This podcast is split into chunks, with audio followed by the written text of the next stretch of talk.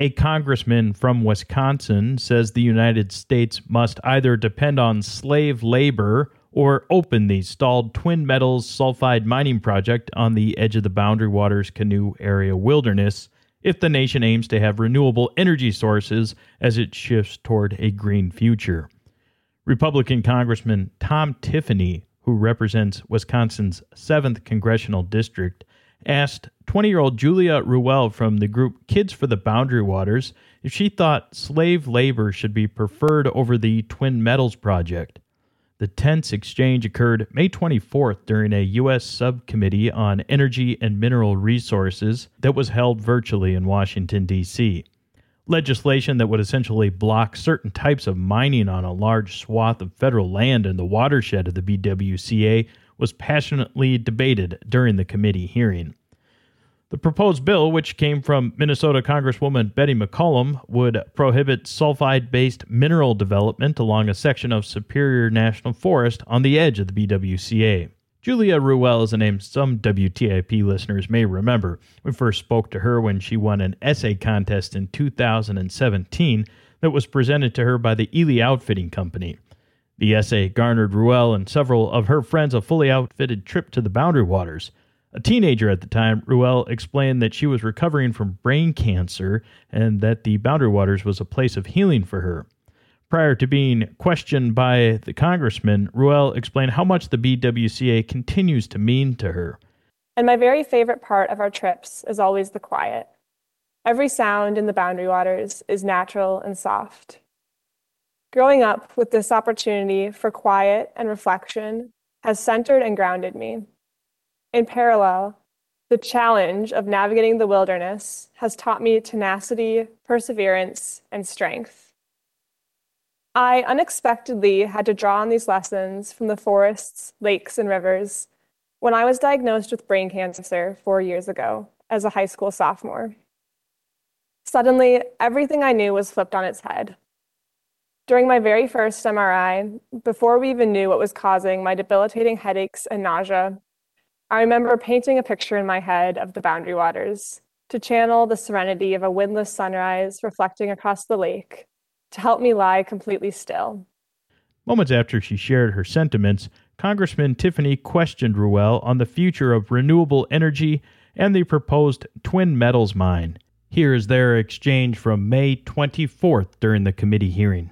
Ms. Ruel, if you knew slave labor produces turbines, those wind turbines and solar panels that everybody's talking about, would you um, uh, would you support getting them from China? If you knew slave labor produces those, Mr. Ms. Ruel. I would never support slave labor, but that doesn't mean that we need to sacrifice um, our land here. Um, uh, so anyhow, if it's a choice between producing it here in northern Minnesota um, or getting it via slave labor from China, what would your choice be?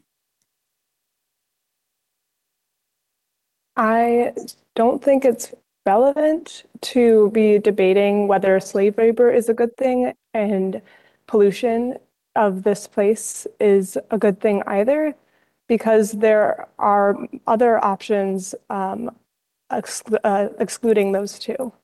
Ms. Ruel, I appreciate it. I'm going to let you off the hook on that uh, because those are the kind of decisions that we have to make. That's Republican Congressman Tom Tiffany speaking with Julia Ruel during a House subcommittee May 24th. I had a chance to speak with Congressman Tiffany on May 26th, two days after the committee hearing. Here's part of our conversation. Republican Congressman Tom Tiffany represents Wisconsin's 7th congressional district. He joins us now for more on Tuesday's congressional hearing about legislation that would block mining on some federal land in the watershed of the Boundary Waters Canoe Area Wilderness. Congressman, thanks for joining us. Yeah, glad to join you, Joe. All right. Well, I wanted to talk about some things that came up during Tuesday's hearing. You made reference to slave labor during Tuesday's hearing. You asked Julia Ruel from the group Kids for the Boundary Waters about this topic. I, I, wanted to follow up on that and ask if it's if you feel it's accurate to say that it's a simple choice between moving forward with the Twin Metals mine in Minnesota or depending on slave labor to have forms of renewable energy in this country. Yeah, I think it's a pertinent question because uh, lots of the solar panels and wind turbines that are going up in America are produced in China, and it's been proven that uh, many of them are produced in the Xinjiang region of western China, where the Uyghurs are enslaved. And um, there's other companies in America, Nike, Apple, that have used that type of slave labor also. And I just think it's inappropriate for us to be using that even for some of the products that we take here in America. It's one thing to trade with China, it's a whole other thing to uh, use products that are the product of slave labor. Mm. Would it be more accurate to say that the manufacturing of renewable energy sources is the issue that you're talking about, not the extraction of the metals? Well, uh, where the metals are going to be produced, it's more likely that those components are going to be made in that country. We have a much better chance of having the construction of these um, of these devices, whether it's wind turbines, solar panels, whatever, which use, for example, with solar panels, they use a significant amount of silver. If you're producing it here in the United States, there's a much better chance that it's going to be manufactured uh, in this country because you have to factor in manufacturing costs. Uh, for example, China gets a lot of raw material um, uh, from Australia, from countries that are in, um, in, in the Asiatic region. So um, I, I do think it's a legitimate issue. There was the former chief of the U.S. Forest Service, Tom Tidwell, on the call. Steve Piragis, who owns a outfitting company, a business in Ely, Minnesota, on the edge of the Boundary Waters. And uh, why did you choose Julia Ruel for that specific question about slave labor? Um, because I wanted to ask each of the witnesses a question.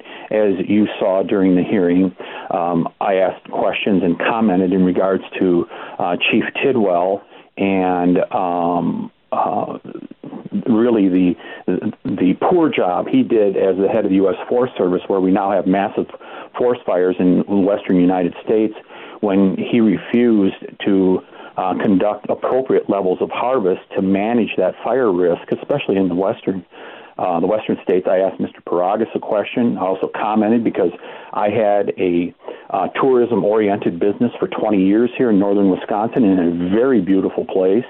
Uh, that I think has some similarities with him, um, uh, with the business that he has. And um, I just wanted to make sure that Ms. Ruel also uh, received a question, and especially um, with her situation, and um, uh, I wish her the best. I mean, she's been through a difficult uh, situation. I believe she said she had cancer, mm-hmm. and um, uh, going to the boundary waters uh, to help her heal, I think, is a terrific thing. But we as uh, lawmakers have to, uh, we as lawmakers really have to make sure that we're doing what is in the best interests of our entire country. And that's what I would hope she would consider as she goes forward. Okay. Well, Republican Congressman Tom Tiffany represents Wisconsin's 7th congressional district. He was involved in a hearing on May 24th about legislation that would block mining on some federal land in the watershed of the Boundary Waters Canoe Area Wilderness. Congressman, I really appreciate your time. Yeah, it was good to good to join you here uh, today, Joe, and I'll call anytime. I also had an opportunity to speak with Julia Ruel while she was at the Ronald Reagan Airport in Washington, D.C., following the committee hearing on May 24th. Here's part of our conversation. Julia, your thoughts about that uh, interaction with the congressman? I was definitely caught off guard. Uh, for one, his question posed a very false choice. Uh, we don't have to choose between child slavery and protecting the boundary waters they're not things that are dependent on each other. And because of that, I was kind of disgusted that he was making it about that. Um, it we have connections. The U.S. has trade connections with lots of different countries, and really strong ones with Australia, Norway, Canada, um, trade allies that are we, we know we can rely on. Uh, so that question just seemed very much like it was just trying to catch me in saying something that I am not going to say. I'm not going to say that I support slavery. That's that's a pretty easy choice for me to not agree to. Hmm. Did you have any idea that you were going to be called upon during the hearing after you gave a statement about why you like the Boundary Waters, what it's meant for you as you've uh, made your way through cancer treatment, and just this what the wilderness has meant for you as an individual as you've grown up? Uh, did you plan to answer any type of question, or it doesn't sound like you were ready for that type of question, but any at all? Uh, I knew that I could be asked questions, and I expected that most of the questions, as they did, would go to um, former Chief of the Forest Service, Tom Tidwell, or Steve Spragus, who owns a really strong outfitting uh, company in the in Ely, um, so has a really strong economic argument for protecting the boundary waters.